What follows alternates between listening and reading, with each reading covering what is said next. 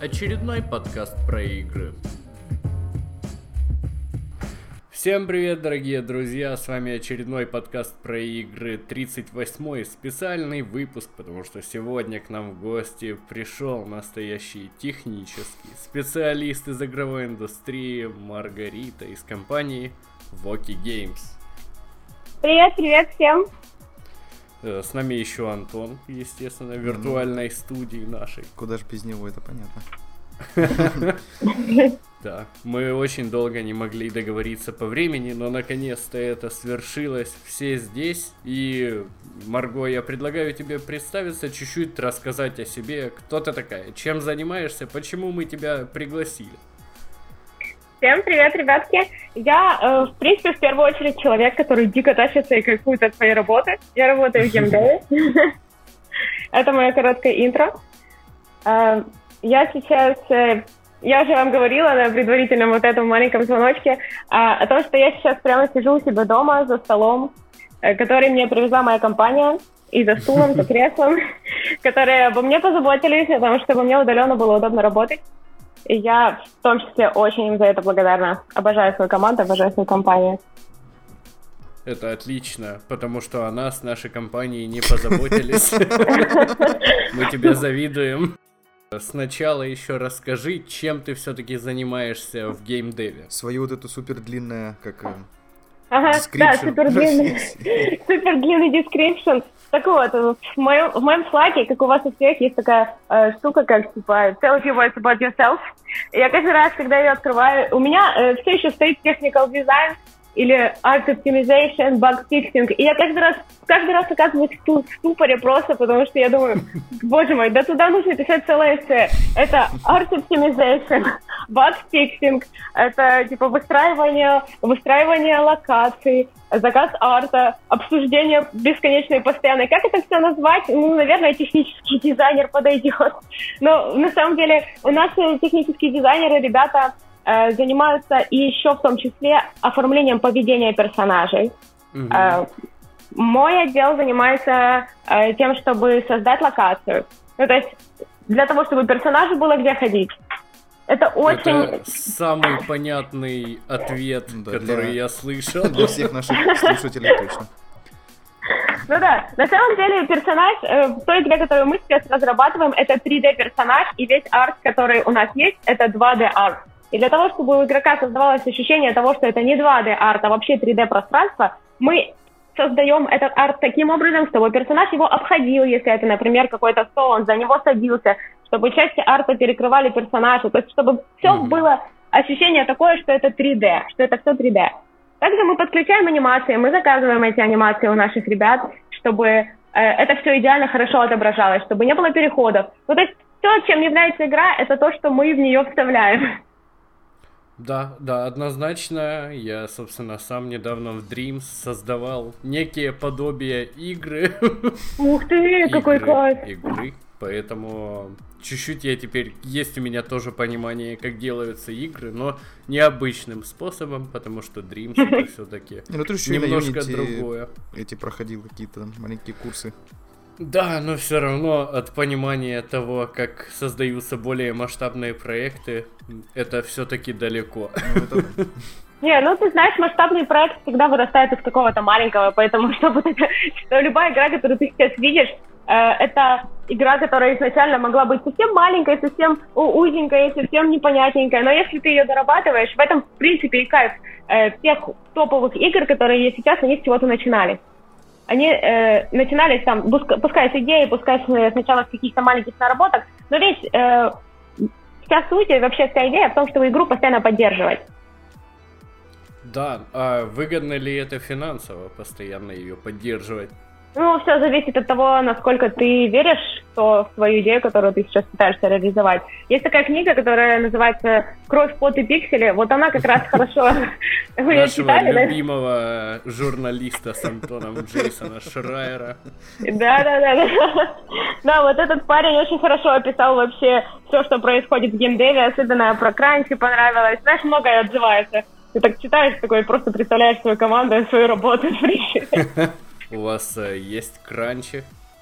Ну, можно и так сказать. Не, ну на самом деле, понимаешь, это вся сложность в том, что любая команда, которая занимается разработкой игры, это всегда, э, это всегда связь между э, большим количеством творческих людей.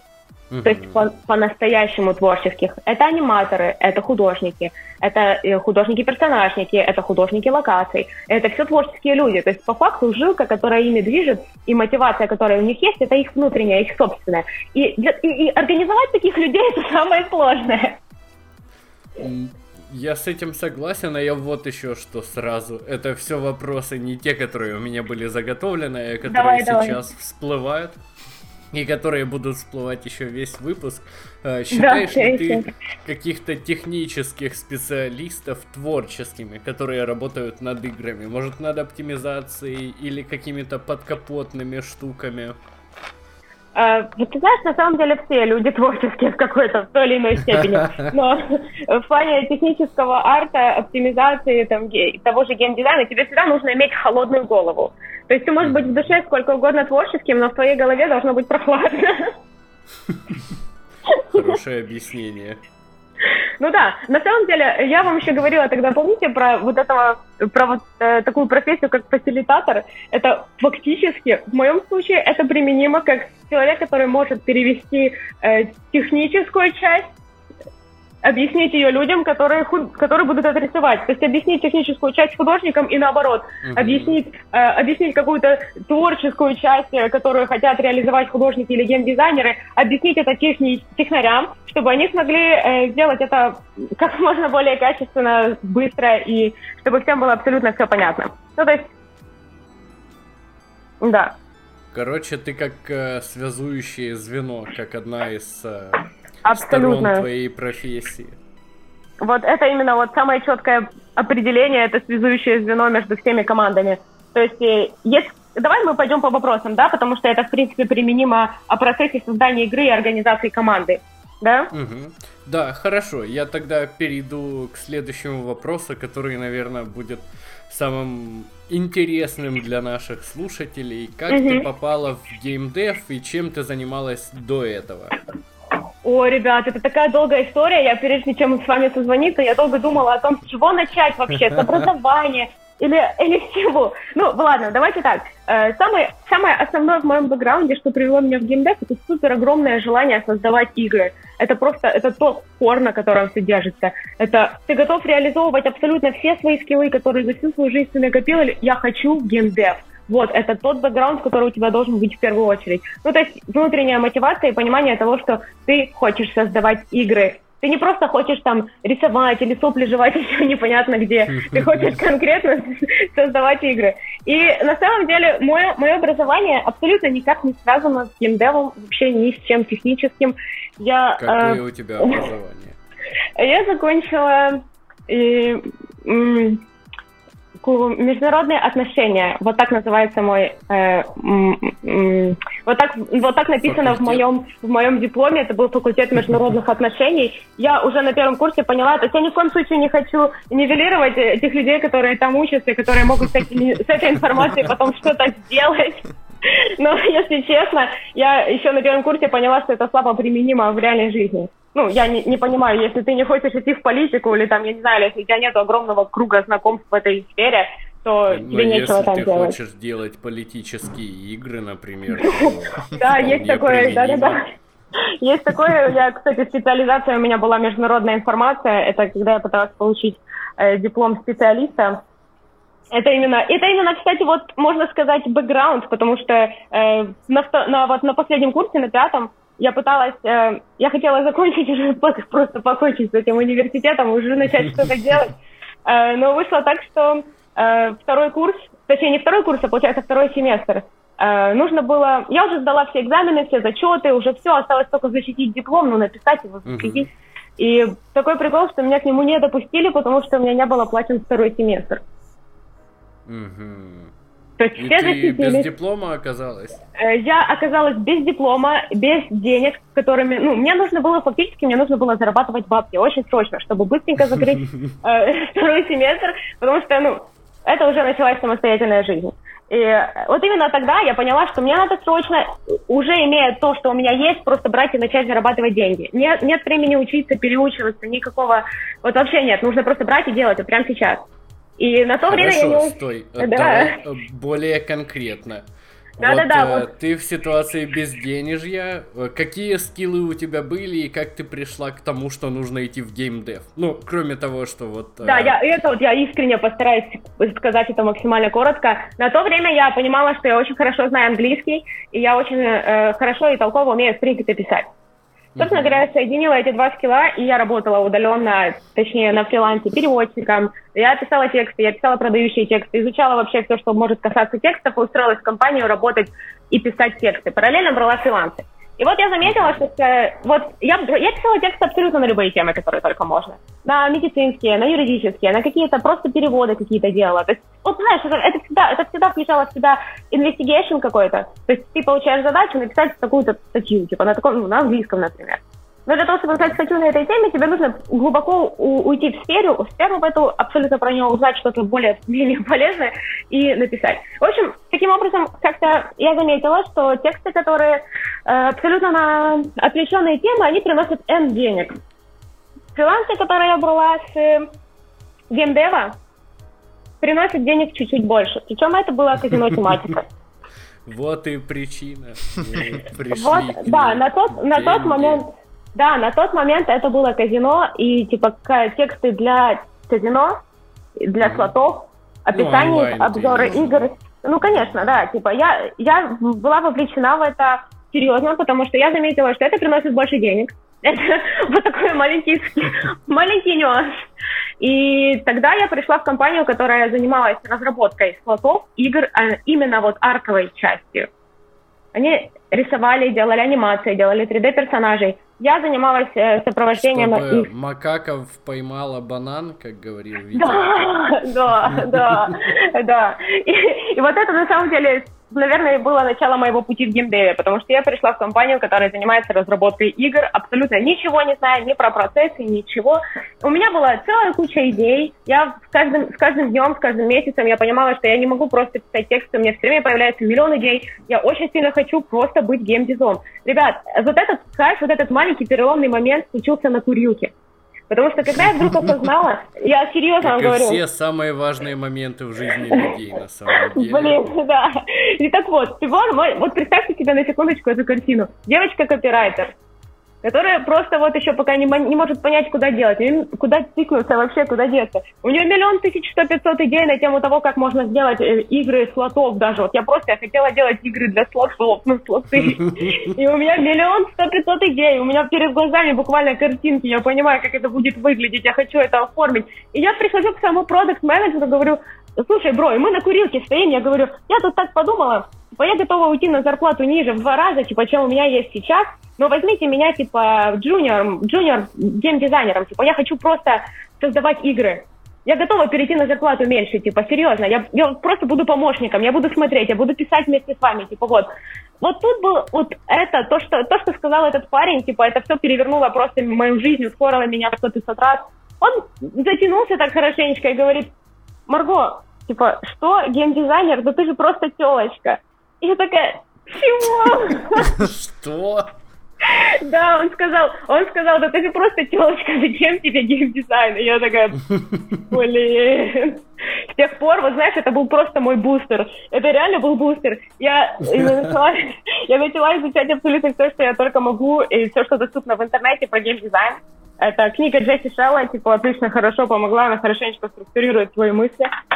Я нашла курс по геймдизайну. А, дальше я устроилась э, удаленно работать геймдизайнером.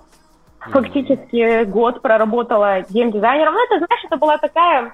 Это было начало. Это было начало, поэтому весь опыт можно назвать немножко смазанным. Это был и геймдизайн, и тексты, и какие-то тестирования, и вот это вот все. То есть фактически было что-то смазанное, не по правилам, как написано в книжке. Ну, так практически всегда, в принципе, в любом процессе обучения получается, что ты за все хватаешься, потому что есть сферы, где вполне линейно ты идешь э, по шагам, А, например, в том же программировании нет какого-то гайда, что да. вот делай так, так и так, и ты станешь программистом. Я Тут, думаю... знаешь, в геймдеве то же самое. Тут то же самое. То есть ты, вроде как у тебя есть гайд какой-то, ты понимаешь, что вот есть даже книжка, которая тебе расписала пошагово, что делать, и как только ты сталкиваешься с реальностью, ты понимаешь, что все никогда не пойдет по правилам.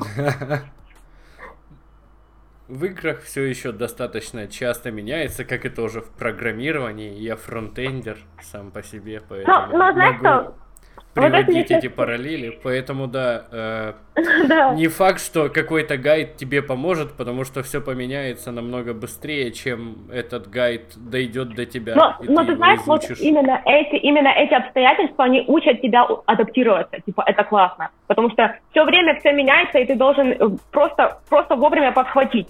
Должен просто вовремя ухватить правильные знания, прийти в правильную ком- какую-то команду, не знаю, попасть на какую-то конференцию, но это все важно. И вот это самый, самый большой кайф, когда ты еще сам не понимаешь, куда тебе попасть, типа ты щупаешь там, щупаешь там, щупаешь там, и в конечном итоге ты понимаешь, что, о, вот здесь мне кайфовее всего, вот, в геймдеве, вот здесь конкретно я хочу вот здесь реализоваться. В общем, Собственно ты говоря, нашла себя, в конце концов.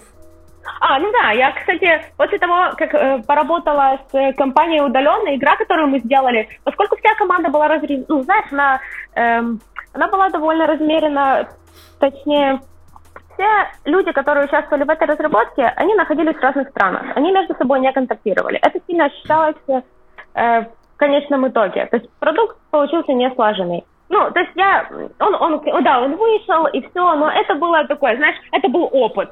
Это был угу. опыт, и вся команда, которая все работала над этой игрой, все потренировались, да. И каждый уже дальше пошел в свою степь. Но именно этот опыт э, на самом деле для меня определил мою дальнейшую стратегию, потому что я поняла, на кого я хочу ориентироваться. Я поняла, игры какого уровня я хочу делать и куда я буду стремиться. Ну, да. А ты потом общалась еще с тем парнем, который сказал тебе эту интересную фразу? Нет, более того, у меня такое ощущение, что он, наверное, об этом даже не вспомнит. Такое тоже бывает. Ну да, кстати, вот, э, вот что я хотела сказать по поводу начала, э, ну, по поводу вообще всего этого процесса, как только ты начинаешь обучаться. Я прочитала книгу, я читала абсолютно все статьи, которые могу найти в интернете. Я брала игры конкретно, садила с ними и неделями их анализировала. Это, кстати, тоже очень помогает. Я нашла компанию, которую я, э, кстати, в Киеве, которая занимается плейтестами. Вы знаете, что такое плейтесты? Нет, нет. Мы вообще нубы, если что, в разработке, поэтому можешь нам все как дурачкам объяснять, мы только рады будем. Мы только играть. О, это, кстати, это, кстати, очень полезная, очень полезная и кайфовая тема. Например, если ты разрабатываешь игру, и ты там, ну, смотри, когда м- хочешь, то, например, ты хочешь разработать какую-то казуальную игру, ты понимаешь, что для твоего бизнеса, типа, это будет классно, ты плюс-минус понимаешь, какой тебе нужен маркетинг и все прочее. И вот, э, например, ты набираешь команду, которая вообще любят, они любят, обожают игры, они их разрабатывают, но они разрабатывали до этого шутаны, например. Угу. И то есть они, в принципе, не очень хорошо понимают целевую аудиторию казуальных игр. Но они могут хорошо сделать программ... ну, часть программирования, часть арта, там еще что-то. Они это все хорошо понимают, но кто такая целевая аудитория, для них не ясно. И для таких э, ситуаций существуют плей-тесты. Типа, это когда м- собирается небольшая фокус-группа целевой аудитории, то есть она прям ищется в интернете, реальные живые люди, которые играют в подобные игры, подобные игры, как ты хочешь сейчас разработать. Или разработал уже, у тебя там есть какая-то тестовая бета-версия. И эти люди собираются, опрашиваются, им дается твоя игра, они в нее играют, это все под камерами делается, их опрашивают. А как тебе вот это? И каждый, каждый момент, каждый кусочек их, их experience а обрабатывается аналитиками этой компании, которая занимается плейтестами. Это mm-hmm. очень круто, потому что в конечном итоге у тебя есть целая куча анализа живых людей, живого опыта. То есть, если тебе кажется, знаешь, что типа вот твой тьюториал, он понятен, то на плейтесте может оказаться, что далеко не все поняли вообще, что ты имел в виду в своем тьюториале. Ты, можешь, ты не можешь этого увидеть, глядя просто на сухую аналитику. То есть эти все воронки, которые ты у себя настраиваешь там в какой-то программе, э, типа как она называется, Game Analytics или что-то типа того, ты этого не увидишь. Поэтому я подумала, что опыт плей-тестов для меня лично будет очень полезным. Ну, то есть пообщаться с живыми игроками, посмотреть, как это выглядит. Это важно. Если нужно будет что-то затестить и во что-то поиграть, пиши нам с Антоном. Мы готовы на добровольных началах это осуществить. А ну, кстати, это только на добровольных, на добровольных началах только и делается. Да, да, никому не платят.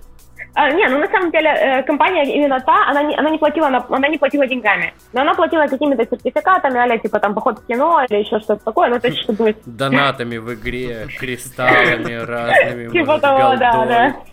Приходи на наш плейтест и получи щит и 50 голды в подарок. Да, типа того, это реально очень похоже, кстати, хорошая идея.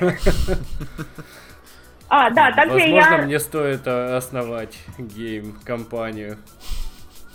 Ты знаешь, можно. Можно попробовать. Но для начала, наверное, нужно проанализировать, какие такие компании уже существуют, чтобы понять, что они делают хорошо, что плохо, и сделать сразу идеально. Такого не бывает. Однозначно, однозначно. Я же еще стартапер, Марго, поэтому я эти все бизнес-ходы знаю, знаешь ли. Это хитро, да, это хитро. Рока-бизнес в моих жилах течет э, только так. О, ты такая. Слушай, а э, я вот такой еще важный вопрос забыл задать. А мы играли, возможно, в игры, которые ты делала, э, я не знаю, NDA э, не запрещает тебе об этом говорить или запрещает? Дело в том, что игра, которая, над которой я прямо сейчас работаю, она уже есть в soft launch е, но она недоступна для нашей страны. Типа, то есть, но она будет доступна, я очень в это верю, мы все держим пальчики, что в апреле у нас случится релиз, наконец. Особенно я сейчас. понял, хорошо. Но скидывай, я бы хотел поиграть во что-то, чему твоя рука дотронулась. Боже мой, до этого это было бы очень круто. Мне самой уже просто не терпится ходить и всем вот так вот показывать, посмотри, вот, вот поиграй, я, я посмотрю, как ты это делаешь, господи, как это кайфово. Я только не уверен, мы вначале вообще обсудили то, что это все мобильный э, гейминг? Или мы это... это проговаривали или нет? Нет. Не проговаривали, да, вдруг кто-то... Отлично, слышал, вот оно, это мобильный гейминг, если что, мы сейчас да, говорим про казуальные игры. И... Да. Ну, ты же занимаешься в основном, ну, не в основном, это все мобильная, правильно, разработка? Ты начинала? Да, это, сейчас... это разработка для мобильных игр. И когда я начинала, и сейчас. То есть это, в принципе... Просто, например, я вообще в мобильном гейминге такой отдаленный персонаж. Я поиграл вот только в Арчера за последние года два, наверное. И то она мне в инсте просто упала в сторис, и все. Для меня это абсолютно... Не, не то, что дикий, а... непонятный мир. Да, говори. Ар... Арчер это что? Ну, это такой, как... Как это правильно называется? Аркхиро, я думаю, оно читается. А, может и... Типа ну, герой как... Лука. Аркхиро, может... Не, ну что, Арк... Не того Лука, конечно, но... Может, там такая бег, бегалка, где ты по уровням бегаешь и безостановочно с лука стреляешь, э, и на тебя толпы... Э, а, ну, кстати, название это все отображает, Archero. Я тоже подумала, ну, окей, чувак, который стреляет с лука, и что? Типа, ну, это будет что, шутер, типа, или Супер это как? крутая игра, я Да, она на самом деле таймкиллер. часов 15 наиграл. Да, таймкиллер такой неплохой. Э, ну и, в принципе, Конечно, там не очень хорошая прогрессия, ты потом, а, все надоело, но время побивать можно. Mm-hmm. Да, посыл мой в том, что, например, ну, я не знаю, Владик, видимо, чаще играет в мобильные игры. Я, например, вообще не играю, но я недавно нашел такую интересную стату. Ну, у нас все знают, что, как оказалось, мобильные вообще разработки — это кладезь золотовалютной, Денег. да. И, правда, мы сейчас не записываем никакие стримы, ничего, но у меня есть такая тут картиночка интересная, решу вам тоже озвучить. В 2012 году, например, на весь вообще, как это правильно, revenue, или как, э, получается, весь рынок людей покупал на 71 получ... миллиард. Э, весь игровой, это и game, и, и mobile, и консоли, и ПК. И в 2012 да. году на 45% приходилось на консоли, 19 на mobile и 37 на ПК. В 21 рынок 180 миллиардов, и 22 приходится процента на консоли, 19 на пеку и 59... А, это в 21 Подожди, будет. Будет, ты сказал, по... в 21 да, да, да, да, мне да, интересно. Это, это будет, будет по этому. Я понимаю, это прогноз. Да, по прогнозу. 59% это мобильный гейминг. То есть, насколько, да, во-первых, сильно вырос, да, за это время мобильный гейминг. И ну, как, это Слушай, вообще ну, так... Э? это, это, это же вроде как будто очевидная штука на поверхности лежащая. Ну, то есть, особенно сейчас, потому что мир, он ускоряется, люди, люди ускоряются, им, они постоянно все хотят как можно больше информации потребить. И поэтому времени там на, далеко не у всех есть время сесть там, знаешь, хорошенечко поиграть на консоли или хорошенечко поиграть за компом. Типа сейчас из-за изобилия ну, Тут вариантов важнее того... еще сказать, что не у каждого есть сама консоль, а телефон сейчас есть у каждого. Естественно, вот это то, к чему я еще хотела прийти. Естественно, да, мобильный телефон есть в кармане почти всегда. Ты стоишь в очереди, стоишь в пробке, или едешь в метро, и у тебя под рукой есть игрушечка, и ты уничтожаешь время. Типа, ну, каждый бежит э, как может от себя или от проблем. Просто в моем понимании вообще все мобильные игры это такая чистая... Да, это сейчас я буду как старый дед говорить. Ну ладно. Другие старые деды меня поддержат. Это такая чистая казуальщина, когда ты... Ну вот таймкиллинг настоящий. Ну то есть да. интересного. Да, это ты расскажешь, почему это не так, понятное дело, потом в дальнейшем. И мы уже видим, почему не так, потому что там огромные студии разработки, все классно, круто. Но так нет, подожди, одно дело... Одно дело студии разработки, а другое дело, что в конечном итоге получает и пользователь. Я да. бы тоже, Антон, с тобой тут не согласился, потому что на мобилах есть гениальные прямо игры. Вот так. Подожди, а ты сейчас ни с кем не согласился? Со мной или с Антоном? Нет, со мной, со мной. С Антоном, потому что Антон говорит, это казуальщина. Да, да, да. Это ну, привычно, это нормально, да. это стереотипы, типа так привыкли думать. Да, ну, это, типа... это да, стереотип уже ус- достаточно устойчивый, и он там, ну, в моей голове он развеивается в течение там, ну, как минимум в течение последних там двух-трех лет, не знаю. Понятное дело, что он... Особенно он еще подкрепляется, когда ты едешь все время там в условном метро и видишь, как все играют в, эти, в эту жабу, в эти шарики дебильные. Шарик. Да, да, да, это, это И, и ты, у тебя сразу, да, создается такой образ да. мобильного... Стереотип, да. Как это? Да, мобильного геймдева, как вот они эти 59%, которые просто играют в шарики. Так ли это не так, это хороший вопрос, но я все равно, вот я сколько не сталкиваюсь с мобильными играми, они все равно достаточно казуальные. Я не могу для себя, ну я не могу поставить их в один уровень с а никто, а никто не просит их ставить в один уровень, ни в коем случае. Это совсем отдельный, отдельная сфера жизни. Типа, вот есть консоли, вот есть мобильные игры, и для них есть разные аудитории и разные потребности, которые эти целевые аудитории э, закрывают.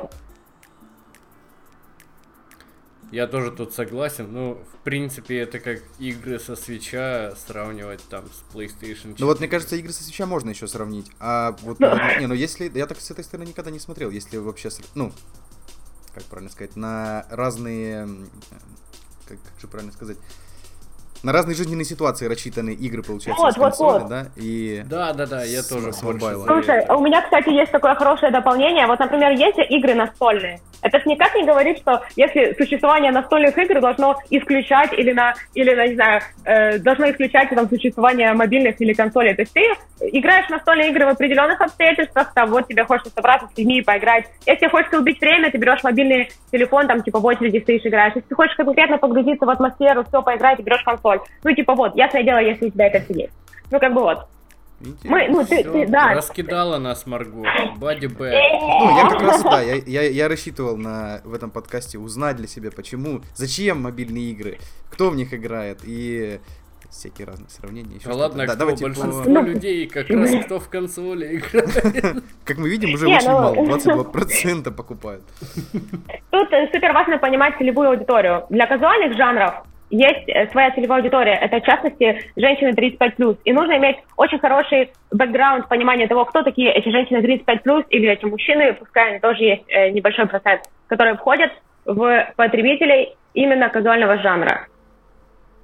Я никогда не знал, что женщины в основном э, потребители казуального Ну вот, жанра. для тебя, значит, для тебя это открытие просто, да, э, именно женщины. Женщины Надо 35 почаще писать спешалы, действительно очень много инфы уже за полчаса. Не, ну а, подожди. Мы узнали. Полезно. Ну смотри, типа, давайте себе просто... Нужно хорошо себе конкретно представить э, психологический портрет своей целевой аудитории. Типа, э, женщина 35 плюс, ты понимаешь вообще, кто это, кто это такие, типа? Да, женщина 35 ну, примерно. Ну, примерно. То есть, да, это вот, например, женщина 35 плюс, к примеру, у нее, или там, ладно, пускай ну, даже 25 молодая мама, наверное, какая-то. Молодая мама, да, это молодая мама. У нее, типа, когда-то освобождается какой-то маленький кусочек времени, вот она, допустим, перестала, я не знаю, это, это понятное дело, не для всех применимо, но, допустим, мы попробуем там какую-то картинку создать. Вот у нее освободилось пару минут, там, чтобы, типа, перестать ребенка укладывать спать или еще что-то такое. И ей сейчас хочется отдохнуть, там, буквально вот что-то залипнуть, не знаю. И она берет, открывает эту игру. Типа, и она в нее играет, она там какой-то час-другой отбивает, там, не знаю, погружается куда-то, может быть, уходит от своих проблем или, наоборот, пытается их как-то структурировать в своей голове. То есть в этом плане казуальные игры, они целую проблему решают. Интересно. Психологическую. А? Они спасают детей от того, чтобы не съехала крыша у женщин 35 плюс от бесконечных укачиваний. Ну да, ну вот да, но ты можешь себе это представить, да? Ну, немножко, да, я не женщина 35 плюс, я мужчина 25. Не, я, я имею в виду, да, ясное дело, что это не там э, правило 100%, что только такие женщины играют только в такие игры. Типа, ясное дело, нет. Типа, ну, просто большинство казуальных жанров, они ориентируются именно на аудиторию 35 плюс. На платящую Марго, ты уже делала какой-нибудь Candy Crush? Да, мы пытались сделать что-то похожее на Candy Crush, но совсем не так. Ладно, я типа я я не не, это не совсем так, нет. Знаешь, это... у мужчины старые понятия эти были, что посадить дом, вырастить сына. И если ты в mobile приходишь, это первая заповедь сделать Candy Crush. Ладно, ребят, я не хочу вас расстраивать, но Candy Crush это уже не э, топ. Ну, то есть, Блин. да, многие, Многие ориентировались на Candy Crush долгое время, типа, и очень большое количество клонов создались, как только Candy Crush вывалились вверх. Некоторые из этих клонов э, под, подбирались, может быть, немножко, пытались откусить пирога популярности этого Candy Crush. Но, типа, не, не забываем о том, что сейчас люди, которые э, занимаются разработкой, они стараются максимально смешивать жанры. То есть, Candy Crush это что? Типа, там нету никакой меты фактически, там есть только уровни. То есть ты играешь постоянно вот в эти конфетки. То есть да, это приятный, э, приятное сочетание, там, я не знаю, звука, ощущение того, как ты эти фишечки передвигаешь, типа веселая мелодия и все такое. Ну, типа, не, ну я серьезно, ну что ты такое? Ты едешь в метро. Да, ты едешь в метро, слушаешь хруст конфеточек, которые передвигаешь, типа, знаешь, ну у каждого свое, кто что от этой игры берет. Но на, на самом деле на основе этой игры появилась целая огромная куча смешений жанров, которые хотели быть похожими на Candy Crush, но сделали что-то особенное, уникальное, что стало еще круче, чем Candy Crush. Как в ВК был кот в сапогах. Да, да, Тоже да. Три в ряд. Я вот только месяц назад узнал про это. По-моему, там инди-кот это называлось, по-моему, да? Инди-кот, да. Меня кто-то приглашал в эту игру поиграть, и ему за это давали какие-то тоже голды и щит. Не, ну, ты знаешь, э, я думаю, любой жанр найдет свою аудиторию. Вот, в всяком случае, да, это, наверное, сильно громко было сказано, но мне почему-то все-таки так кажется. Не, вообще очень интересно. Э, действительно, ты сейчас наши стереотипы хоть чуть-чуть э, пошатнешь О, или вообще уничтожишь. Ну да. Дальше по вопросам. Пойдем, О, а то давай. мы вечно уходим в лес, уходим потому что очень интересная сфера и... Эта сфера настолько многогранная, что я сама удивляюсь, как мы можем вообще пытаться даже в час уместиться. Об этом можно говорить вечно. Ну, мы никуда не спешим. У нас были и трехчасовые подкасты. Так, э, расскажи, пожалуйста, о процессе создания игры. Вот. Э, да, я понимаю при... этот вопрос, да. С чего вообще, с, с чего все начинается? Это сейчас будет настолько банально и очевидно сказать это, но все начинается с идеи. Однозначно, Идея... но кто ее придумывает, как это эм, обсуждается? Uh, так, uh, ну смотри, мы же не говорим про конвейер какое-то создание игр, где сидят вот один человек, он такой типа генератор идей, такой, давайте сделаем Candy Crush с машинками, о, да, записали, сделали. Типа, нет, это не так происходит. Типа, ну, если ты хочешь сделать какой-то хороший продукт, то это большой продукт. То есть ты сконцентрирован на том, чтобы сделать именно этот продукт, а не сделать десяток сразу и лишь бы каких. То есть ты делаешь один, но хороший. Я считаю, что такой подход, ну, во всяком случае, в нашей компании сейчас это вот так. Мы сконцентрированы на том, чтобы сделать один хороший, крутой продукт.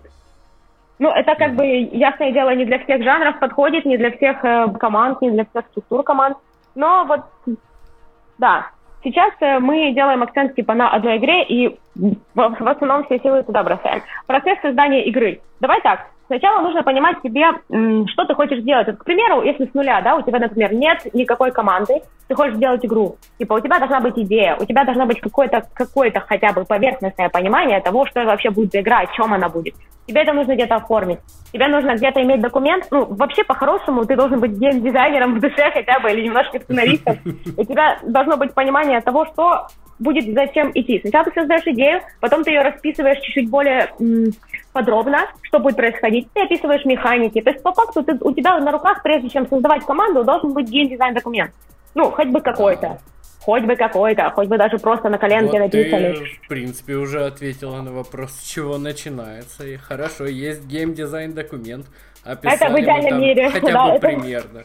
Знаешь, вот в идеальном мире реально у тебя должен быть геймдизайн документ. Но если у тебя его нет, а так чаще всего в реальности происходит, типа, у нас есть какая-то идея, давайте соберем команду, начнем что-то делать, а потом уже поймем, что. Типа, ну вот, я вам серьезно говорю, ребята, ну такое бывает. И причем, к сожалению, наверное, так случается чаще всего. Типа, и вот именно тогда все вложенные инвестиции вот именно в такой процесс, который, знаешь, на, лишь бы как, типа, мы еще не поняли, что, ну давайте делать. Ну, типа, вот так, скорее всего, это закончится просто профукиванием бабок. Но по-хорошему, вот, пример. Да, обидно. Вот смотри, если у тебя дизайн, геймдизайн документ, ты понимаешь, что у тебя будет игра в таком-то жанре, она будет ориентирована на такую целевую аудиторию, вы там планируете сделать столько-то персонажей, или, допустим, у вас будет один, один персонаж, ну, как бы вы должны вот эти вещи определить. Вы должны понять, э, в каком сеттинге у вас будет игра. Ты понимаешь, что такое сеттинг? Да, да, конечно. Супер. Марго, у нас подкаст про игры.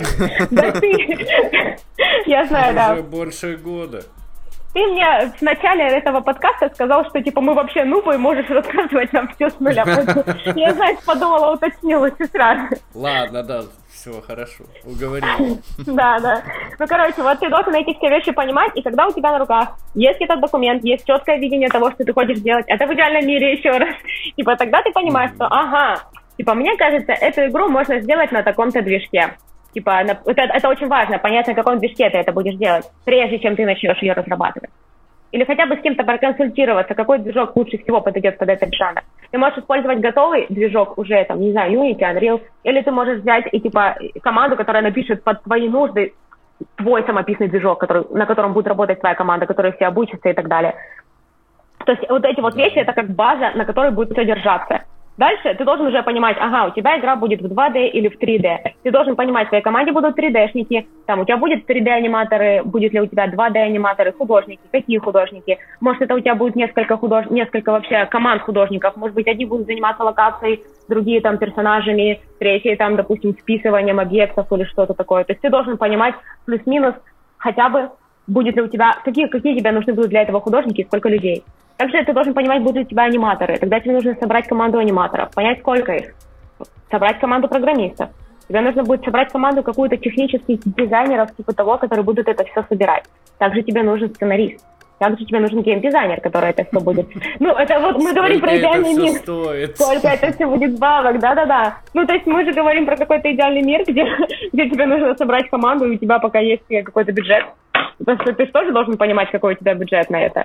Но опять-таки... Однозначно. Мы да. же не хотим сделать четверть игры. Вот, вот. Поэтому ты не можешь начать... Ты даже не можешь начать нанимать команду, пока не поймешь, сколько у тебя на это выделено бабок. Сколько ты можешь себе позволить. И когда это начнет окупаться. И, то есть тебе, кроме геймдизайн документа, по-хорошему нужно бы еще проработать, а насколько ты сейчас удачно попадаешь этим жанром в потребности твоей целевой аудитории, Буд, будут ли это в, в это играть. И успеешь ли ты, что самое важное, доделать эту игру тот период, пока такой жанр и вот эта потребность у аудитории есть. Это time to market. Типа, успеваешь ли ты сделать. Просто ужас. Да, на самом деле это все не так просто. Не то, что ты сел, придумал, и у тебя завтра уже все, команда все нарисовала, все все сделали уже в App Типа так не бывает. Конечно, ну. конечно. Я буквально на прошлой неделе выкладывал на наш YouTube канал. Кстати, подписывайтесь на наш YouTube канал. Ролик про то, почему игры стоят дорого. И как раз э, примерно предполагал, что вообще нужно для того, чтобы создать игру. И под конец выходило очень и очень дорого. Да, на самом деле так. Но знаешь еще что самое, я тебе добавлю еще немножко, почему это будет еще очень дорого. Потому что тебе нужно будет, ну, если это не распределенная удаленная команда, то тебе нужно всем купить оборудование, у всех должен быть куплен софт. Типа, это тоже все бабки, еще нужен всем стол и стул. Еще, ну, то есть даже простые вещи, да, если ты в офисе, то тебе нужна аренда офиса, тебе нужно, типа, кроме всего этого оборудования, там, так, чтобы оно хорошо проветривалось. Ну, то есть вот такие вещи. Кофемашина. Ну, ну то есть, блин, бизнес-план. Вот, вот, вот, тебе. Значит, у нас, получается, наш, наша база для создания игры это бизнес-план и геймдизайн документ. Вот эти вот два, два столпа, на которых будет содержаться. В бизнес-план, собственно, будет это все входить. Ну, а дальше ты уже определяешь, какие тебе нужны команды, собираешь их, и как бы дальше уже определяешь, какую менеджмент, какой, какой способ менеджмента ты выберешь для этих команд. Что для них больше подойдет. Хорошо, я понял. А еще вот э, скажи, у вас скрамы, agile и итерационная разработка, все как у людей используется, либо нет? Ты сейчас просто сыпешь соль на рану. Ну, ты знаешь, я как-то раз проходила курс, это было очень давно, где-то в 2015 году, по project менеджменту вообще. Типа, mm-hmm. и там была девчонка, которая... Вот мы как раз проходили скрам, там вот agile, короче, там waterfall и все вот это. И девчонка такая говорит, типа, вот, ну, мы не используем, типа, скрам у себя в команде, но мы некоторые вещи оттуда берем и называем это скраммитированными процессами. И я вот думаю, типа, блин, насколько четко, насколько четко, потому что чистый скрам я не представляю ни одной компании вообще, которую я знаю, типа, которая использует прям чистый скрам. Ну, типа, да, может быть, берут колы, типа, могут, может быть, берут какие-то ретроспективы, какие-то дели митинги, там, может, у кого-то есть какие-то спринты или какое-то их подобие, но чистый скрам, это тебе нужен скрам-менеджер, который будет регулировать, чтобы абсолютно все следовали этому, чтобы все ну, да. де- делали даже карточки писать постоянно, это тоже уходит куча времени. Это, да, таски. да, теперь представь себе, что, типа, это время можно было бы потратить уже на, реаль... ну, на работу, типа, не, не, ну, не на обсуждение этого всего, а на работу. Поэтому тебе нужно по-хорошему... Ну, я, я лично себе это вижу так. Тебе нужно просто по-хорошему иметь хорошую такую э, сильную команду менеджмента, которая сможет этих творческих людей немножко обуздать. Я понял, понял. Ну, в принципе, все как и везде. Есть все доля творчества, везде. но это все-таки бизнес, поэтому давайте творчество иногда на второй план откладывать и поработаем по скраму и так далее. Ой, ты знаешь, э, для многих людей, особенно творческих, типа попробовать их как-то формализировать, их работу и заставить их приходить на митинги. Я вот, у нас уже был такой пример, как-то раз, э, типа, мне рассказывал один э, как, как он пробовал творческих людей перевести на скрам. Он говорит, вот я собирал художников, попробовал, типа, и сказал, скажи, типа, чем ты занимаешься сегодня, чем ты будешь заниматься, нет, чем ты занимался вчера, чем ты будешь заниматься сегодня, и какие у тебя есть проблемы. И вот он мне приходил, этот художник, и говорил, я рисую стул. Вчера я рисовал стул, и сегодня я буду тоже рисовать стул, а завтра, типа, я буду рисовать то, что вы мне дадите. Ты понимаешь, что здесь крам? Нет, нет, нет. Сложно, сложно, согласен. Хорошо. А... Что самое крутое в профессии? Что, вот. почему ты это любишь? Я а, просто ждала этого вопроса, серьезно. Самое крутое в профессии, это, да, это, это я бы выделила несколько вещей. Во-первых, это команда. Знаешь что, э, почему кайфово быть в геймдеве? Особенно кайфово. Почему? Потому что команда, которая создает игру, ты никак не можешь от нее абстрагироваться. То есть ты так или иначе взаимодействуешь с этими людьми, ты приходишь сюда на работу, и ваша цель общая — сделать классный, крутой продукт. И каждый из вас вносит то, что он знает, то, что он умеет, все свои скиллы именно для того, чтобы сделать этот классный продукт. И вы друг с другом заинтересованы взаимодействовать, чтобы сделать классный продукт, чтобы ты принес сюда свое, художник сюда принес свое, программист сюда принес свое, и у вас у всех есть типа понимание, что вы делаете кайфовый продукт, и это вас сплочает. Ну, я так и про стартап могу, в принципе, сказать. Да, это очень сплочает. Типа, я реально, я считаю, что самое крутое в профессии в первую очередь, типа, это, это вот эта вот команда и это офигительная взаимосвязь, что вы все вместе объединяете свои скиллы и делаете крутой продукт. Второе самое классное — это читать отзывы, когда ты уже выпустил свою игру, и ты смотришь, ну и не все подряд отзывы хорошие. Я все делаю, говорю про хорошие.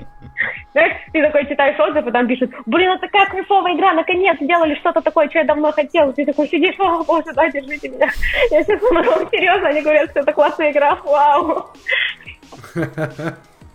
Вас не бесят отзывы, когда люди пишут, о, у меня Xiaomi Redmi Pro 100 терабайт Deluxe Edition, и ваша игра не идет на нем.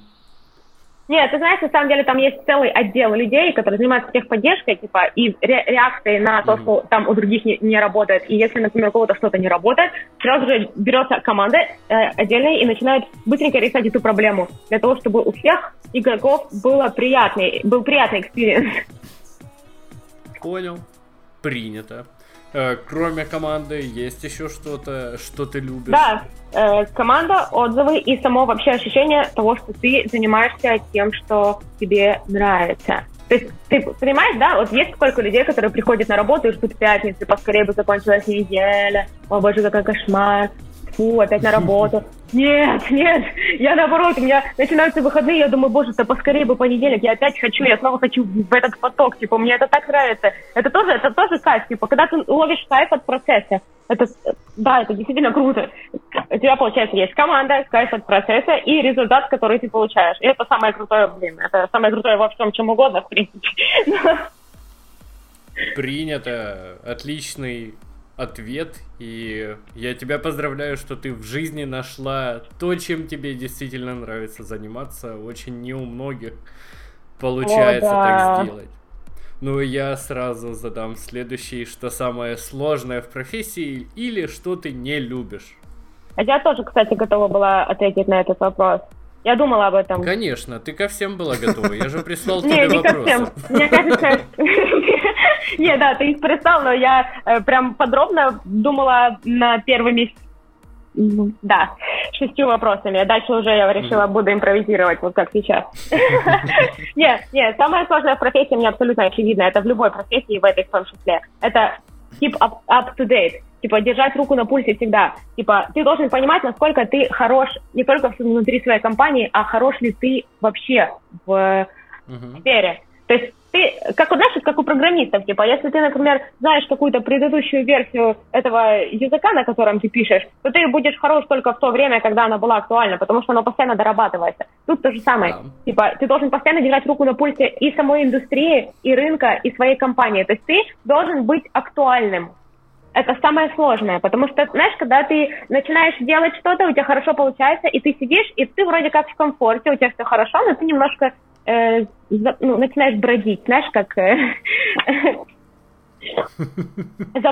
вот что-то такое. Типа, и вот это самое, самое страшное, наверное, самое сложное, это типа не уловить вовремя, что ты уже засиделся, что тебя уже как бы что ты уже вообще не актуален. Это как вот люди, которые на заводе когда-то, ну, я представляю себе такую картинку, когда люди на заводе там условно прикручивали гаечки, а потом типа все автоматизировалось, а они только и умели гаечки прикручивать. И они остаются неактуальными. Типа, и вот тут то же самое, типа, если ты актуален внутри своей компании, типа, то ты должен всегда держать в голове, а если я не в этой компании буду работать, а в любой другой, буду ли я также актуален? А стресс, а сроки? Это, это не самое сложное в геймдеве? Нет, ну я не знаю, лично для меня нет. Понимаешь, для меня сроки это всегда большой классный мотиватор. Потому что если у меня не будет сроков, я тебе серьезно говорю, если у меня не будет сроков, я, например, мне скажут, нам нужно сделать вот эту вот локацию. А я такая, когда? Типа, ну, когда-нибудь. Я никогда этого не сделаю. Типа, а сроки, они всегда тебя как будто мотивируют, они тебе говорят, что, о, смотри, ты можешь даже таймер, условно говоря, поставить, разбить себе, что за 25 минут или там, за, не знаю, за, за эти три дня я сделаю вот столько. И, типа, ты должен понимать, что тебе этого времени хватит или не хватит для того, чтобы, типа, достичь вот этого дедлайна. Ну, дедлайны всегда это хорошо, я не понимаю, почему люди про них всегда так плохо говорят, дедлайны это кайф. Потому что ты можешь себя организовать так, чтобы успеть в определенный срок, а не просто когда-то там. Да, просто, ну, в тех же кровь, пот и пиксели. Вот когда читаешь эту книгу, создается ощущение, что люди, которые создают игры, они вообще не да, выходят постоянно с работы. в стрессе, да. И, конечно, это стресс. Когда ты и так работаешь уже на износ, а тебе там начальник или инвестор или еще кто-то присылает письмо, что, ребята, Хорошо, как бы, но давайте вы поднажмете еще. А ты а и ты так знаешь, не спал два месяца. Я тоже, я вот тоже об, об, а, об, этой, об этом моменте думала. У нас, э, ну, в моем личном опыте были такие периоды, когда э, в компании, типа, не была готова какая-то определенная часть, типа не было готового сценария, например. А когда нет сценария, то у тебя нет и ни арта, ни поведения, ничего, потому что ты не можешь ничего сделать, пока нет сценария. И у нас были такие моменты, когда мы просто ничего не делали. То есть у нас было реально два месяца, когда мы просто сидели и ждали, пока нам выдадут, типа, сценарий. Мы все страшно боялись, мы думали, что нас уволят и все такое, типа. И в какой-то момент нам это все вывалили, и вывалили огромной кучей, типа, и на вчера. И ты такой, блин, я не, не успею. А потом ты начинаешь себя организовывать так, чтобы по максимуму успеть сделать за это время. Типа, и такие моменты, они тебя как будто бы, ну, как шлифуют. То есть ты становишься там выносливее, что ли, вот как-то так. Это как воркаут э, в спортзале. Типа, вот такие, ну, не говорю, что они должны быть постоянно, но иногда периодически, типа, это, наверное, даже тебя немножко встряхнет. Встряхнет, потому что когда у тебя все размерено, то это даже скучно. Хорошо, тоже принято. Я тоже абсолютно согласен с тем, что когда нет никаких проблем, жить скучно. Да, Поэтому да. Иногда я даже чуть-чуть радуюсь проблемам небольшим. Да, небольшим, да, есть такое, да. Что изучать, чтобы попасть в геймдев? Вот к книжки, может сайты, курсы, все, да, что я, я понимаю, посоветовать слушателям нашим. Э, ну, конечно, это всегда сильно зависит от того, в какую именно команду ты собираешься попасть. То есть, например, как попасть к программистам, я вам не посоветую, потому что я не была там, я не знаю, что это. Я смогу понять, как попасть а в гейм... у программистов свой геймдизайнер? Э, нет, конечно, нет. Но у них же своя специфика работы, типа тебе нужно знать определенные языки программирования. Угу. Ну, ты знаешь, я думаю, тебе бы не помешало и понимать, как с движком работать, и как он работает вообще. Поэтому так просто с улицы тебя программистом не возьмут. Как, например, эм, ну, знаешь, вот, условно говоря, тестирование в геймдеве, мне кажется, я, я честно, я ни в коем случае, опять-таки, не хочу нивелировать профессию тестировщиков, ни в коем случае нет, я считаю, что это супер важные ребята. Мы постоянно в подкасте ее нивелируем. Ты что, в триарке работаешь, что ли? Это, это супер важные ребята, которые делают э, по факту то, что ты тоже можешь сделать. Ты тоже можешь взять, пройти игру, но если ты будешь тратить время на то, чтобы постоянно проходить игру и выяснять там проблемы, то когда ты будешь их решать? А так, получается, есть отдельная команда для того, чтобы определить и помочь тебе быстренько определить проблемы, которые нужно решить. То есть, ну, то есть вот это так. Я э, по поводу... Так, что изучать, чтобы попасть в геймдев в качестве геймдизайнера? Вот на этот вопрос я смогла бы ответить. Да-да-да, конечно. Я так его и хотел сформулировать, но не дописал, видимо. Да, ну вот смотри, типа, я хотела бы обязательно обратить внимание на то, что если у тебя совершенно нет никакого опыта, вообще ноль опыта, то есть ты ну, никогда не, не был задействован в разработке, тебе нужно начать, во-первых, с определения. Я бы, я бы начала с книжки Джесси Шелла. Джесси Шелл, Art of Game Design, это mm. книжка, в которой буквально почти пошагово, простым языком написано, как, что вообще в этом геймдизайне происходит, что нужно делать, какие шаги, типа, на что обращать внимание, какие моменты. Ну, короче, все, что вообще тебе нужно знать на базовом уровне про геймдев, написано в этой книге. Тебе недостаточно ее прочитать, и ты сразу геймдизайнер. Нет. Типа, ну, у тебя будет база и понимание того, что это такое. Дальше у нас, например, в Киеве э, определенно есть курсы, э, они называются Games Academy. Это ребята, которые сделали конференцию э, Games Gathering. Кстати, да, и, по, да, и по поводу знаю, этой конференции я сразу же хотела сказать следующим этапом. Потому что, ну, кстати, вот, у них есть курсы по геймдизайну, у них есть, по-моему, там и по Unity, и по 3D. Ну, то есть, в принципе, ребята, которые могут тебе не только дать базу, а еще и классный фидбэк на твою работу. Я больше скажу, типа, я тоже проходила эти курсы, это были курсы по геймдизайну. До того, как начала вообще пытаться что-то там делать, я подумала, не помешало бы. И действительно не помешало. я даже больше скажу. Если у меня был парень, который со мной на курсах э, учился, который сейчас, ребят, типа, серьезно, это тупо звезда, это звезда жанра какого-то определенного, не знаю, G30. Вы слышали про такую игру? Нет, нет. Ну, это типа игра, которая, ну, я, я в нее я в нее не играла, потому что это просто не мой жанр, но я все время слежу за новостями про этого парня. Он реально сидел сзади меня на этих курсах. Ребята, он закончил курс, он выпустил игру, которая получила фичеринг от Apple. Он постоянно получает какие-то премии, ездит по всему миру, на все конференции. G30 отдает. называется, да? Да, G30. Типа, э, он ее сам сделал, сам. Да, я тоже сейчас смотрю. Это Memory просто... Maze, да, Да, да, это просто фантастика. Парень просто сделал сам. Я не, я не говорю о том, что он пришел на эти курсы и сразу же, типа, после них сделал игру. Фактически у него уже был бэкграунд, но сам факт в том, что для того, чтобы помочь ему структурировать его знания, как-то может понять относительно пошаговость того, что с этим делать дальше, курсы ему помогли. Мне лично тоже в какой-то момент помогли структурировать знания и так далее, и вот я тоже, в принципе, в геймдеве, ну, как бы, ну, ты сам понимаешь, каждый возьмет от этих курсов то, что ему нужно.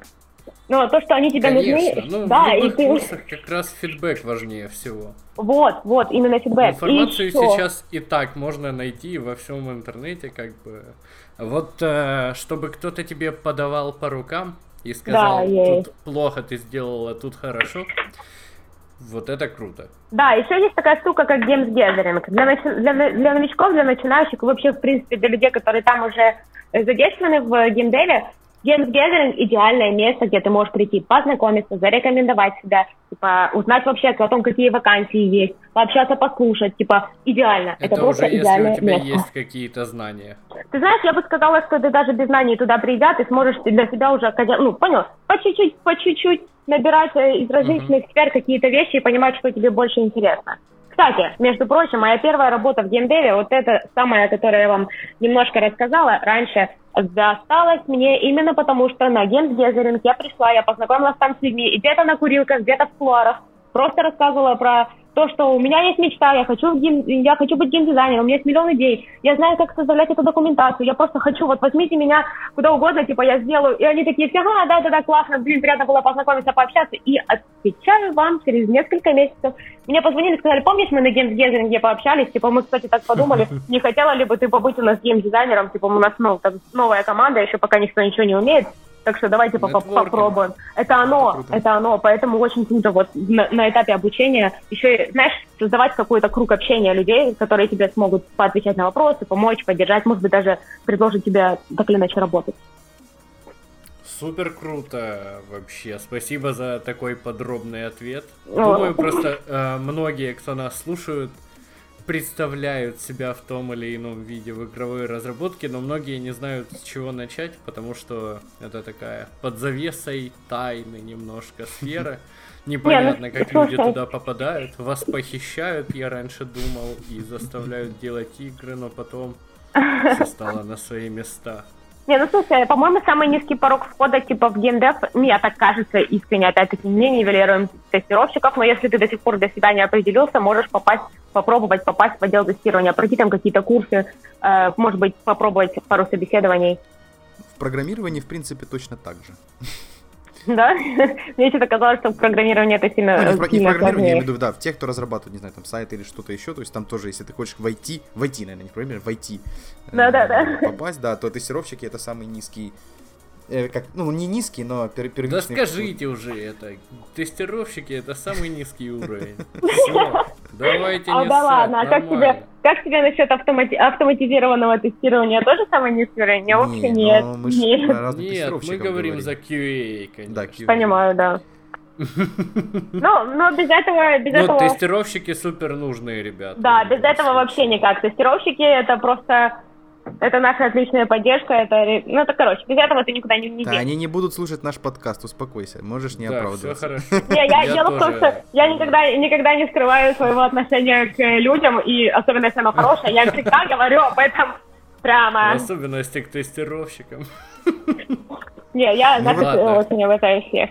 Знаете, что мне интересно? Почему э, вот лично мне было бы, наверное, сложно прикоснуться, как я думаю, сложно прикоснуться к разработке игр или пойти mm-hmm. в эту индустрию, потому что мне кажется, после этого невозможно нормально играть в игры. Вот ты нормально играешь в игры со всем я, своим да. бэкграундом знаний, ты, получается, ты каждый раз открываешь какую-то игру и такая, блин, так, ну здесь сделали вот это, это сделано для вот это, это вот так, вот так, вот так, и нормально ли это играется, когда ты все это знаешь, или оно, оно больше мешает, чем э, оно тебе открывает твой личный game experience с другой стороны, он становится еще более полным и кайфовым, потому что ты такой, не только играешь в игру, ну смотри, типа я лично научилась себя отделять как внутри, ну я игрок и я разработчик.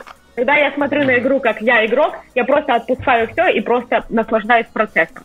Когда я смотрю на игру как я разработчик, ну ладно, я там геймдизайнер, типа, или я э, тест-дизайнер, типа я смотрю на арт, я смотрю, как тени падают. Я смотрю, как персонаж ходит. Я смотрю, как звук классно, типа, соответствует тому, что он наступает на траву, там, например. Или, типа, они, а, идет по камням, типа, одно шуршение, идет по траве другое. Типа, и ты такой, да-да-да, кайф, типа, вот это они красавы. Или смотришь, ага, вот я вижу, подгружаются текстуры. Ага, вот, ну, то есть ты видишь это вот так вот. Но ты, это никак не портит твой опыт, а скорее его обогащает. Ну, то есть тебе это, тебе, тебе это не мешает, правильно?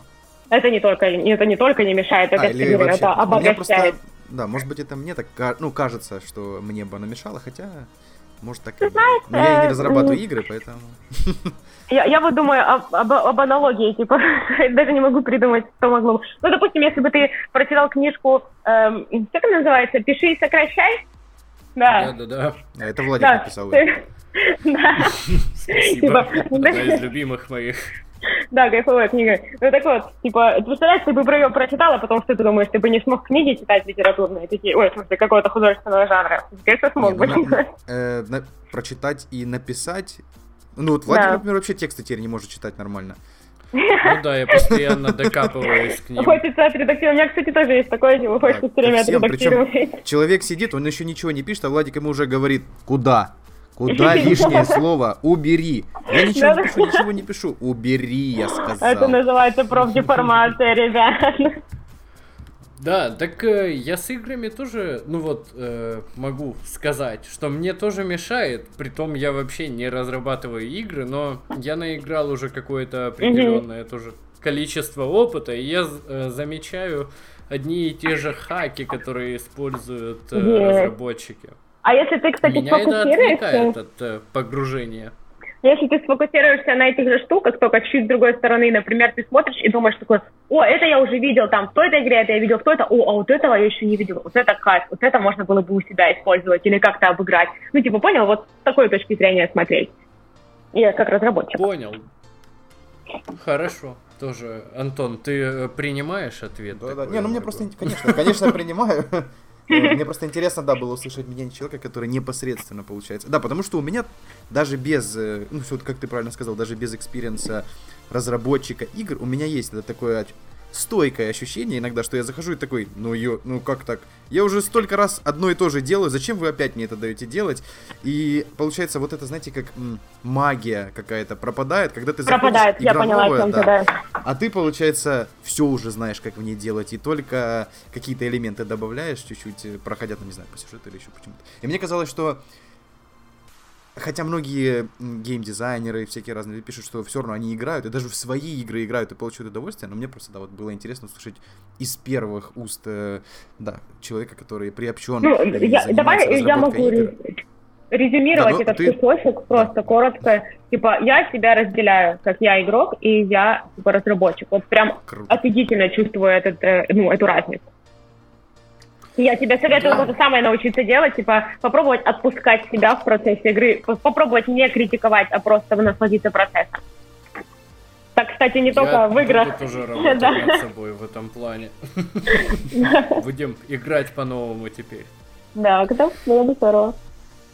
Хорошо, осталось чуть-чуть вопросов, в принципе, про мобильную индустрию, так как ты с этим связана напрямую, то хотел бы поспрашивать про нее.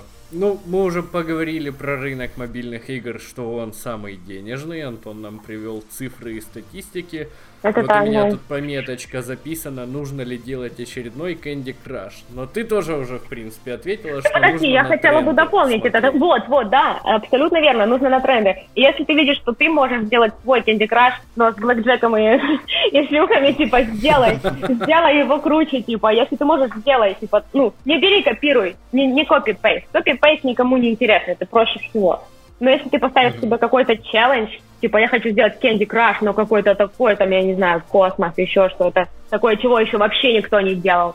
Но ты обязательно должен опять-таки помнить про целевую аудиторию, будет ли она в это играть, будет ли она за это платить. Ну, короче, у тебя есть целая куча вопросов к себе, прежде чем делать очередной Candy Crush. Многие уже так подумали и попытались, поэтому рынок заполнен клонами Candy Crush и теперь уже клонами э, ребят из Playrix, которые сделали свой хит. Угу. Понял, понял. То есть э, Candy Crush не делать э, тем, кто нас слушает? Не, ну, ну смотри, я тебе еще раз говорю, если ты чувствуешь, что ты можешь сделать что-то типа лучше, чем Candy Crush, то да, делай. Если ты понимаешь, что ты сделаешь просто очередной клон, ну, come on. Типа, ты сам вообще, это же твоя жизнь. Ты должен понимать, конечно, что ты с ней делаешь. как моя мама говоришь уже. Это твоя жизнь. Не-не-не, ну смотри, типа, ты можешь потратить свою жизнь на целую кучу мелких каких-то вещей, которые будут несущественными, либо ты можешь потратить ее на сдел... и на создание чего-то уникального, классного, действительно стоящего, типа, ну, либо ты распыляешься, либо ты концентрируешься. Тут то же самое, типа, либо ты распыляешься и делаешь кучу клонов, типа непонятно зачем, либо ты делаешь одну какую-то кайфовую игру. Будет ли это клоном Candy Crush, точнее, не клоном, а ты будешь вдохновляться Candy Crush uh-huh. и сделать свою уникальную, какую-то офигительно уникальную классную штуку, которая всем зайдет. Ну, опять-таки, если ты не пробуешь, ты должен пробовать. Типа, если ты не пробуешь, а просто сидишь и теоретически размышляешь, типа, то ты никогда так ничего не сделаешь. Тут такая Двоякая штука. Cool. Cool. Короче, э, делайте хорошие проекты, не делайте плохие. Вот что я могу сказать нашим слушателям. Если вы мало зарабатываете, то зарабатывайте больше. Золотой фонд, у нас есть Владиком, золотой фонд цитат. Да, и там уже надо скоро будет как-то выпустить его где-то, чтобы люди тоже могли пользоваться. Отпечатать. Да, отпечатать. Да, и вот, в принципе, это туда же уходит. Вкладывайтесь только в прибыльные проекты. Не выбирайте неприбыльные бизнесы. Да-да-да, набирайте себе только толковую команду, будьте адекватными. Да, это очень легко выпускать цитаты наши. Так, хорошо. А какие главные проблемы мобильного гейминга? Что больше всего мешает выпустить игру и продать ее?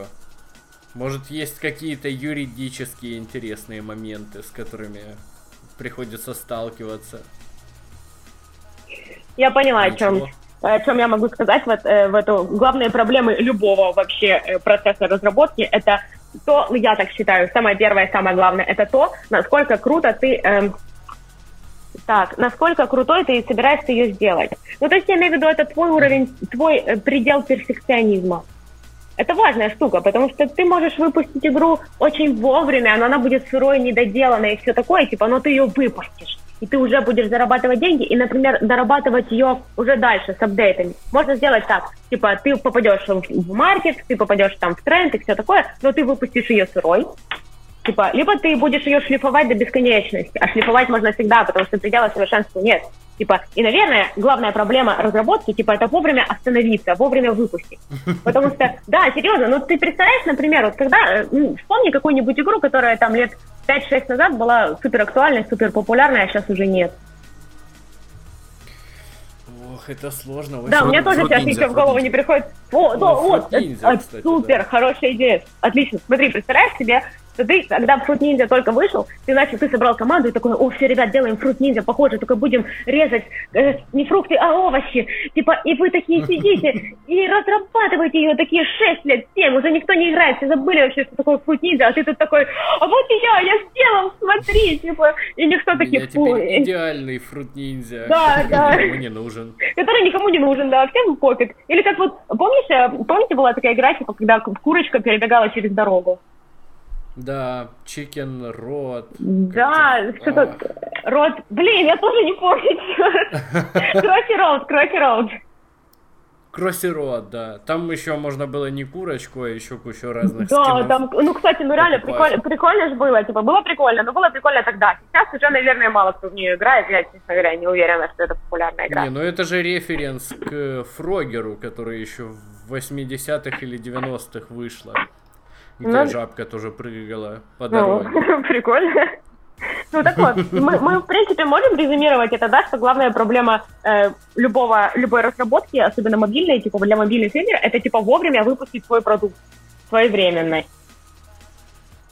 Фрогер, кстати, когда-то был самой вообще популярной игрой в мире. Он mm. э, соревновался с Тетрисом и с Супер Марио, но с такими, с легендами. А потом забылось, и все. Ну вот, и все. И все, да. Короче, ты советуешь вовремя остановиться, главное. Алло? Алло. Да, да. Мы тут. Да, мы тут. Говорю, ты советуешь, главное, вовремя остановиться. Ну, не, я не говорю остановиться, я имею в виду вовремя выпуститься. Потому что доработать, uh-huh. доработки ты всегда успеешь сделать. Ну, то есть ты сначала, сначала ты должен дать о себе знать. Ну, это я так считаю, то есть это я не, я не говорю о том, что у нас так делается или что-то такое. Я просто думаю, что, наверное, это было бы правильным. Типа ты выпускаешься, а потом выпускаешь заработочки. Но ты выпускаешься вовремя и даешь о себе знать. Ну, главное, понятное дело, не, не совсем забагованную версию какую-то выпустить. Да, не сырую. Ну да. Ну и последний вопрос. Что нас ждет в будущем на мобильных платформах? Это тоже как бы твое да, субъективное мнение, куда все будет развиваться. Знаешь, я э, думаю, это зависит от того, насколько в далеком будущем. А, насколько в далеком будущем, типа, может быть, у нас вообще... Ну, в следующие лет 10, например. Я думаю, сильно больших изменений не будет. Ну, типа, казуальные жанры... А, кстати, подожди, знаешь, какая у меня появилась идея сейчас? Типа, по поводу, по поводу будущего мобильных игр. Вот ты знаешь, э, сейчас людям платят деньги за то, что они играют в доту, собирают целые огромные стадионы. Да-да.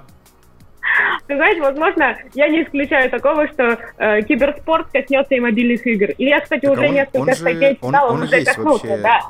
Да, да, да, я, я, да, да, я себе сейчас представляю казуальные игры, насколько это было бы смешно. Ну, типа, знаешь, матч 3, Hidden Object, типа, или вот этот Crossy Road. Представьте себе, типа, если Если игроки будут собираться и такие, собери эти три в ряд, да, да, вот четыре в ряд, ничего себе, они уже тут. Они собрали пять, они собрали есть же турниры по мобильному PUBG и еще это. Да, подожди, это, это, это совсем не казуальная игра, да, я говорю сейчас про казуальную, вот это было бы очень забавно. Но с другой стороны, знаешь, как сейчас рынок VR поживает? Ну, вяло. Вяло. Вот вяло. Ну, если никто не исключает, что вдруг вот кто-то за ближайшие 10 лет сделает какой-нибудь э, прорыв, прорыв, прорыв э, в части, по части ну, VR. Half-Life Alyx сейчас выпустит Valve, и все.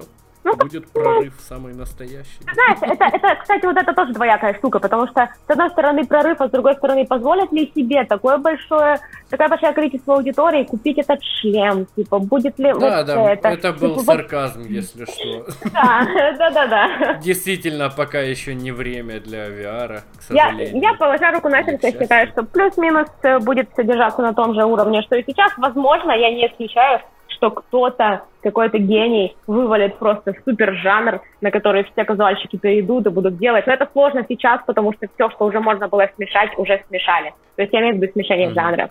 Какие-то уникальные, совсем уникальные вещи придумать просто не факт, что человек, игрок, будет готов в это играть. Поэтому, ну, может, вот. в телефонах еще технические появятся, как, я не знаю, какой-нибудь супер-мега-гироскоп или еще что-нибудь другое и изменится, принесет новый жанр какой-нибудь и так далее. Да, вот. это, да, Я это... больше в эту сторону думаю. Не исключено. И это будет точно так же, как и было с тем же Fruit Ninja, с тем же Crossy Оно будет актуально и круто одно время, а потом, ну, как вот uh-huh. в Snapchat, например, вот эти вот картинки, где ты ушки себе делаешь, и ты на собачку похож. Вот это классно. Ну, это явно не, не на 10 лет, да, правильно? Это же не будет популярно все время. Это будет популярно маленький кусочек. Ты хайпанешь, и дальше пойдешь.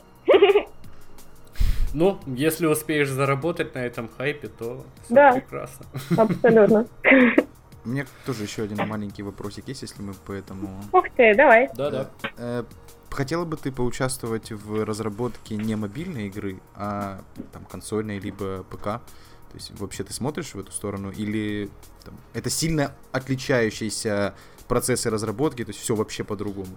Я думаю, это будет колоссально по-другому. Одно дело хотела бы я, другое дело смогла ли бы я сейчас взять Да, я тут два опыт. вопроса одновременно задал, да? Да, да, да. Вот, я же говорю, это всегда вопрос к себе. Ну, типа, если это начинать опять с нуля, типа, просто дауншифнуться, пойти там на какого-то джуниора и все такое, посмотреть, вообще нырнуть туда ножкой, знаешь, как в бассейн, когда ты собираешься окунуться, типа, проверить вообще, это мое, нет, температура моя, я пойду туда или нет. Ну, то есть это нужно щупать, пробовать. Я ни разу еще не была там задействована, поэтому не могу сказать. Хорошо, хотела бы ты или, или пока вообще непонятно? То ну, мне пока, мне пока непонятно. Знаешь, у меня сейчас игра, э, которая, над которой я работаю, она находится в предрелизном состоянии. То есть мы вот-вот и выйдем в релиз на весь мир. Типа я вот это ощущение хочу словить. Типа вот каково оно поддерживать игру, которая уже в релизе, каково оно вот-вот уже быть в мире. А потом уже может быть там через время, когда мне это уже совсем надоест, когда я уже совсем пойму, что я не смогу больше из себя ничего в этой теме выжать, и не хочу, типа, то тогда да, возможно, мне захочется перейти на что-то более серьезное. Но прямо сейчас я бы не хотела. Понял, интересно было просто. И когда, кстати, игра выйдет, ты нам тоже, ну, я, я, я помню, что она не выйдет сразу в Украине, но если вдруг в нее можно будет поиграть в Украине, ты нам ее тоже... А это, кстати, я очень надеюсь, будет в апреле. Вот прям в конце апреля, искренне верю, что так и произойдет. Ну, не уверена, что будет целевая аудитория этой игры. Все-таки ну, она такая, просто... больше. Мы бы попробовали. Просто попробуем, просто. да, прикоснемся к я, если честно, искренне... что я вообще не играю. Искренне верю, что это будет хит, поэтому вам, может быть, даже будет приятно к этому прикоснуться. Мы тоже, мы желаем тебе, чтобы это был хит. Ой, о, я прям... Релиз я прям... был мягким и громким. Да, да, да, шикарно. Без кранчей. Ура! Спасибо, ребят. Марко, большое спасибо за супер ценную информацию. Я прям действительно кайфанул. Ой, я Может, тоже еще кайфанула. как-то пригласим тебя пообщаться к нам. На следующую пачку вопросов ответишь. Блин, ну это было, бы- это было бы реально круто. Мне тоже было очень приятно с вами пообщаться. Я рада, что из всего, что я сказала, вы даже нашли для себя что-то новое и что-то полезное. Да, почти все было Почти, для ну нас да, новое, было потому новое и что мы полезное. все-таки хоть и в индустрии, но сбоку. Мы только смотрим и наблюдаем, а за кулисы редко заглядываем. Блин, круто. И я скажу подводочку. Опа. Собственно, Ребята, с вами был очередной подкаст про игры. Подписывайтесь на нас в, в любых соцсетях, где вам удобно. В iTunes, в Google подкастах, Spotify, на YouTube канал. Там мы выпускаем ролики. И увидимся, услышимся через неделю. Всем спасибо вам, ребята, за прекрасный диалог. Вам тоже спасибо, ребят. Было очень круто и интересно с вами пообщаться. Надеюсь, не последний раз. Да, Спасибо. спасибо большое, Марго. Всем добра. Все, всем пока-пока. Пока-пока.